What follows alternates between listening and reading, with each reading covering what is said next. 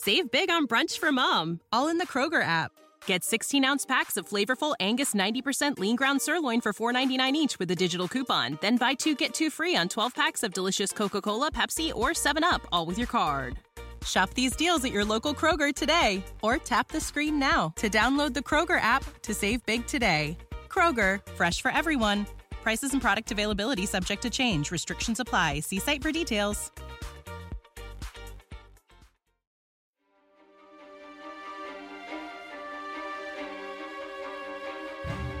From the wilderness of Kodiak Island, Alaska, this is Murder and Mystery in the Last Frontier with your host, Robin Barefield. In a land full of peril and vicious animals, humans are the most dangerous predators of all.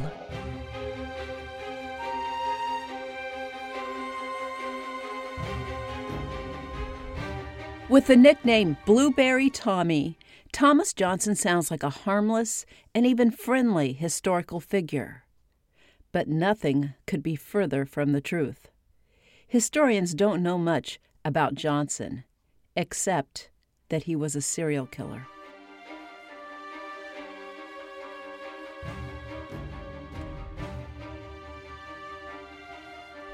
Welcome to Murder and Mystery in the Last Frontier. I'm your host, Robin Barefield, and I'm broadcasting to you from the heart of the Kodiak National Wildlife Refuge on Kodiak Island in Alaska. For listeners in the Anchorage area, I have a book signing scheduled for May 27th, 2023 at Barnes & Noble from 1 to 5 p.m. If you have a chance, please stop by. I would love to meet you. And be sure to tell me you listen to this podcast.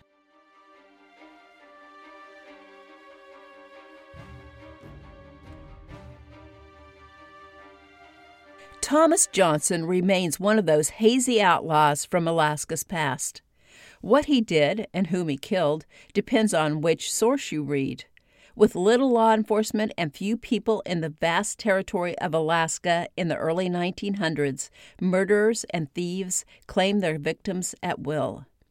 The United States Marshals patrolled the territory of Alaska in the early 1900s, but settlers and gold miners knew they could not depend on the Marshal Service for protection. Whenever a federal budget cut occurred in Washington, the U.S. Marshals in Alaska were some of the first to lose funds. Little money existed for tracking down a fugitive, especially if the accused had fled the state. The crimes and lackluster pursuit of the Blueberry Kid provide a good example of crime and law enforcement in the early years of the 20th century in Alaska. Thomas Johnson claimed he came from Yarmouth, England in the early 1890s. He reportedly worked as a smuggler on a sloop in Puget Sound. Perhaps to avoid law enforcement in Seattle, Johnson edged up to Wrangell, Alaska, where he found employment as an engineer on a tugboat for a salmon cannery. In Wrangell, Johnson became infatuated with a young Tlingit woman named Mary George, and the two soon married. He was supposed to pay Mary's family a bride's price of $250, but he only gave her stepfather $50. When Mary's stepfather demanded the rest of the payment for the bride, Johnson gave it to him while on a family outing with his in laws. Then, Johnson killed his young bride and her parents. He retrieved the money he had just given the stepfather and ripped a necklace of large gold nuggets from Mary's mother's neck. He probably disposed of their bodies in the ocean and hid their canoe in the brush. The only signs that someone had murdered Mary and her parents were blackened logs, part of Mary's bridal shawl, and some of her mother's clothes. Suspicion immediately fell on Thomas Johnson, but law enforcement did not have enough evidence to charge him with a crime. Johnson immediately left Wrangell after the murders and drifted to South America, where he worked on the Panama Canal project for a few years. He then headed back to Alaska and tried his hand at gold mining for a short time before purchasing the steam launch Seal Pup in 1912. He ran the Seal Pup on the Yukon and the Yukon's large tributary, the Koyukuk River, where he ferried people and freight. He offered passage to gold miners and settlers working in the area. But too often, his passengers vanished, before they reached their final destination.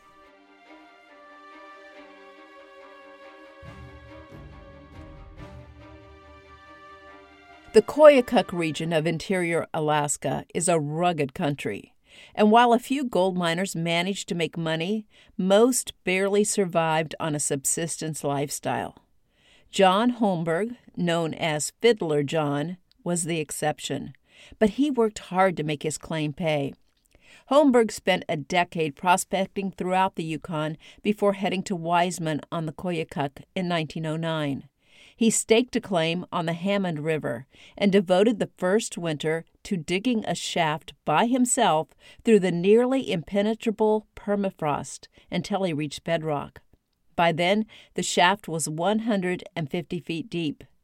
In 1910, he found gold, and lots of it. Holmberg worked his claim for two years until he had amassed a small fortune, and then he decided he'd spent enough cold winters in the interior of Alaska.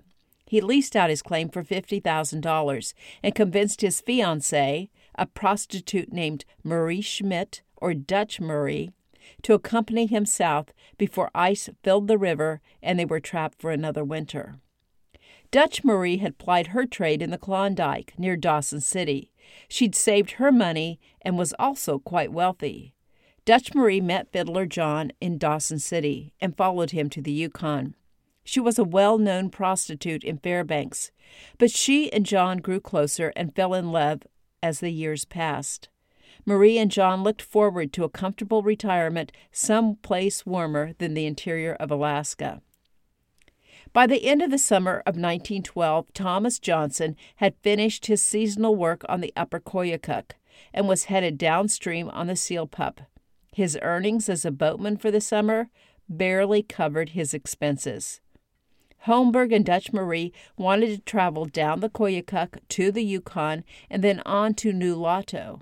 In Nulato, they could book passage to St. Michael on a larger steamboat and at St. Michael, they would buy tickets on a steamship for a voyage to Seattle. Holmberg and Marie met another man, Frank Adams, who also wanted to go to Nulato. When the trio saw Johnson and the seal pup, they felt fortunate. This was their chance to get down the river before the harsh weather and ice arrived. Since Johnson was also headed to St. Michael to leave Alaska for the winter, he gladly took on paying customers to help with the expenses. One source says that Fiddler John and Dutch Marie were intoxicated when they boarded the launch, and Fiddler John could not stop bragging about how much money he had made at his gold mine.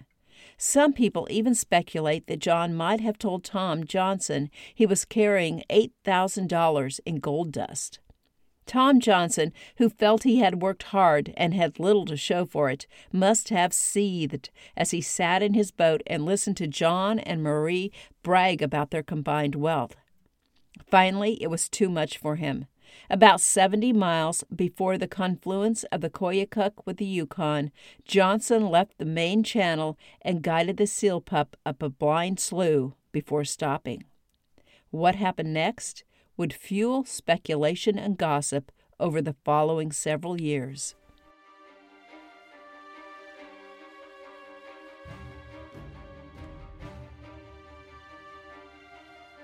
Let me take a short break. I want to thank Magic Mind, the sponsor for this episode of Murder and Mystery in the Last Frontier. Have you tried Magic Mind yet? If not, I highly recommend it. It's a little shot of green liquid. It looks like energy, and it is. I'm writing my next novel, and I was at the point where each day seemed like a slog. I wasn't getting anywhere with it. Then I began drinking a little bottle of Magic Mind each morning before I started writing, and I couldn't believe the difference. My novel took off in an unexpected direction, and I love where it's headed. After taking Magic Mind for a few days, I felt sharper, I had more energy, and most importantly for my writing, my focus improved dramatically. I love to sit down at my computer, forget about everything else in my world, and focus exclusively on what I'm writing or researching, and Magic Mind allows me to do that. Magic Mind is packed with brain boosting nootropics, stress busting adaptogens, and the natural energy boost from matcha. I'm so impressed with Magic Mind that I just signed up for a subscription for 30 bottles per month. If you want an energy infusion that lasts all day, give Magic Mind a try. The folks at Magic Mind created a great offer for me to share with you. Go to www.magicmind.co.co slash murder and mystery within the next 10 days and use the code murder and mystery to get 50% off of a subscription or 20% off of a one-time purchase of Magic Mind.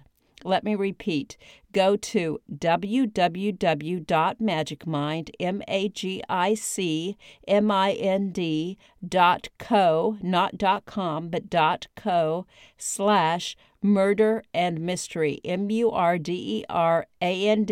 M Y S T E R Y, and use the code Murder and Mystery. That's all caps M U R D E R A N D M Y S T E R Y no spaces between the words.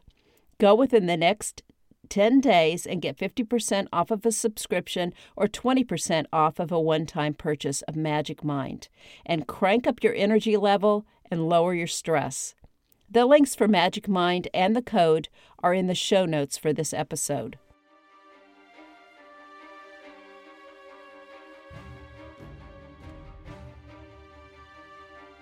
Johnson soon began walking down the shore of the Koyukuk, and another launch pilot gave him a ride to Nulato. Once in Nulato, Johnson found a job on the steam vessel J.P. Light and worked down the Yukon to St. Michael, where he booked passage to Seattle in steerage on the SS Victoria. The Victoria departed for Seattle on October 8, 1912.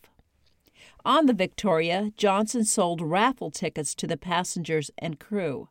One lucky passenger won a large gold nugget, and another a walrus ivory brooch. The SS Victoria docked in Seattle on October 16th, where investigators could later follow Johnson's tracks. Johnson exchanged gold dust at a U.S assay office for $2,000, and he traded another $3,500 in gold dust with a saloon owner. He spent approximately $100 per day staying at the Hotel Victoria and drinking at a nearby bar.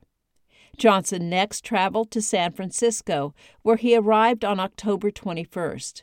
He visited the infamous Barbary Coast and stayed in the Tenderloin district spending lavishly wherever he went.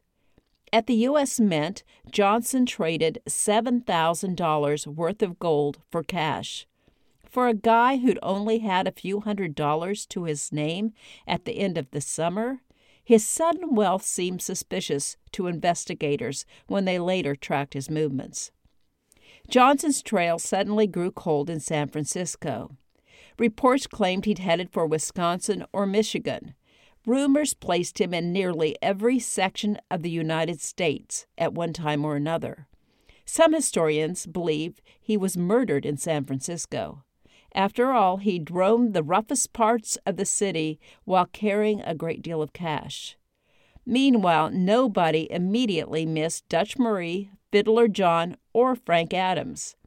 Adams's wife did not even notice her husband's absence until the following summer, when she began to wonder why she hadn't heard from him in several months.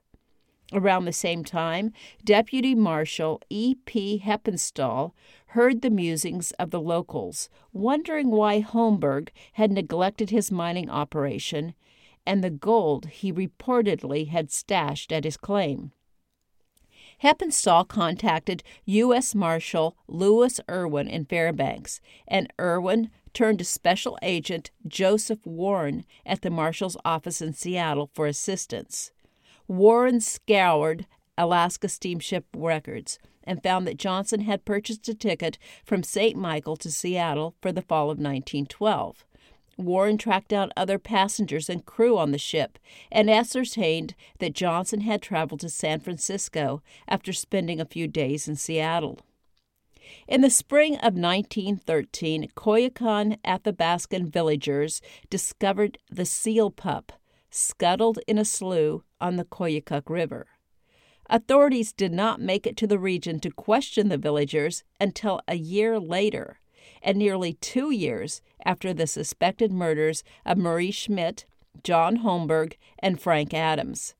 Investigators searched the boat and found two Winchester rifles, a few personal items, and clothing. They found no sign of blood in the vessel and no clues to suggest Johnson had murdered his passengers. In the summer of 1914, Native Alaskans from another village found a woman's body. The body was a few hundred miles downstream from where Johnson had abandoned the seal pup. The villagers buried the badly decomposed body on the river bank, and at this point, the story again gets hazy. Some accounts suggest the river flooded and washed away the grave, but other reports say water simply covered the grave. It is unclear whether investigators ever claimed the body and performed an autopsy or identified the corpse. Frank Adams had a $5,000 life insurance policy but his wife could not collect the insurance until either someone found his body or the court declared him legally dead. In the summer of 1915, Deputy Marshal George Berg widened the search around where the villagers had discovered the seal pup, and he found human bones, Holmberg's eyeglasses, and a woman's clothing believed to have belonged to Dutch Marie.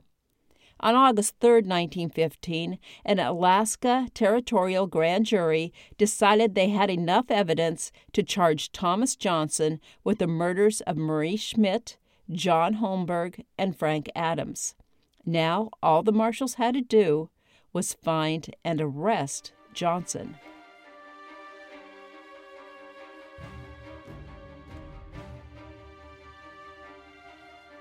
The search for Thomas Johnson was doomed from the start. Johnson's trail went cold after he visited San Francisco in October 1912, and the U.S. Marshal Service did not put much effort into finding him. It seems as though everyone had nicknames in Alaska in the early 1900s, and authorities got confused while searching for someone they thought bore the nickname the Blueberry Kid. As it turned out, they found several men with that moniker, and they were following the wrong man. They finally determined the fugitive's nickname was Blueberry Tommy, not the Blueberry Kid.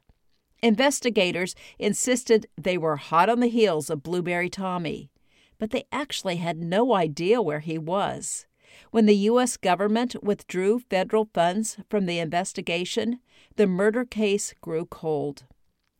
Settlers and prospectors understandably felt angry with the lax law enforcement presence in the territory of Alaska.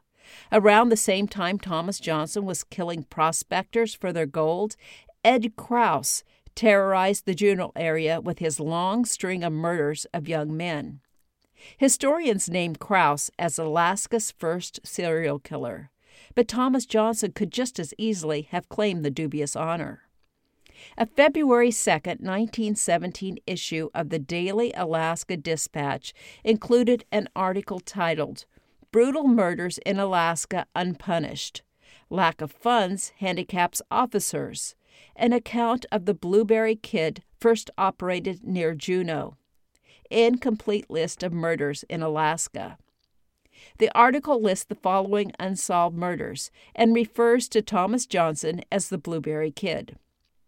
Dutch Marie Schmidt, John Holmberg, and Frank Adams were murdered on the Koyukuk. Blueberry Kid suspected. Mary George, Hans George, and Sitkine Mary George were murdered near Wrangell. Blueberry Kid suspected. Mr. Brown and W.S. Slayton disappeared from Ketchikan, last seen with the Blueberry Kid. Mr. Smith, mining engineer, A.J. Whittington, and Crockett of New York, taken from Juneau bound for Lituya Bay by the Blueberry Kid. Never heard from again. Two men started down the Yukon River with the Blueberry Kid. Never heard from again. Two men were taken up the Mallow Skagit River on the Seal Pup by the Blueberry Kid. never heard from again.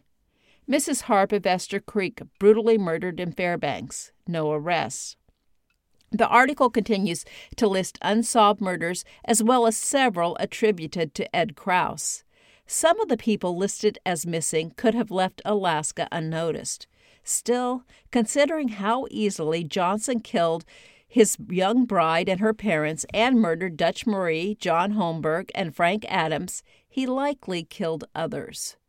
With no new evidence and no sign of Johnson, the murder case against him was closed in 1923.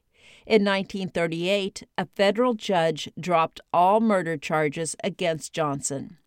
No one was ever punished for the murders of Schmidt, Holmberg, and Adams.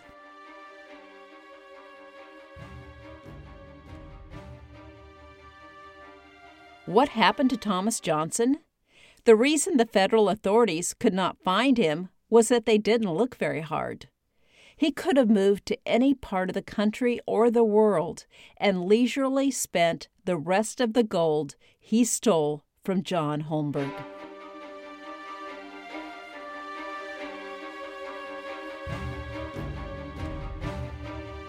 Thank you for listening, and I hope you enjoyed this episode.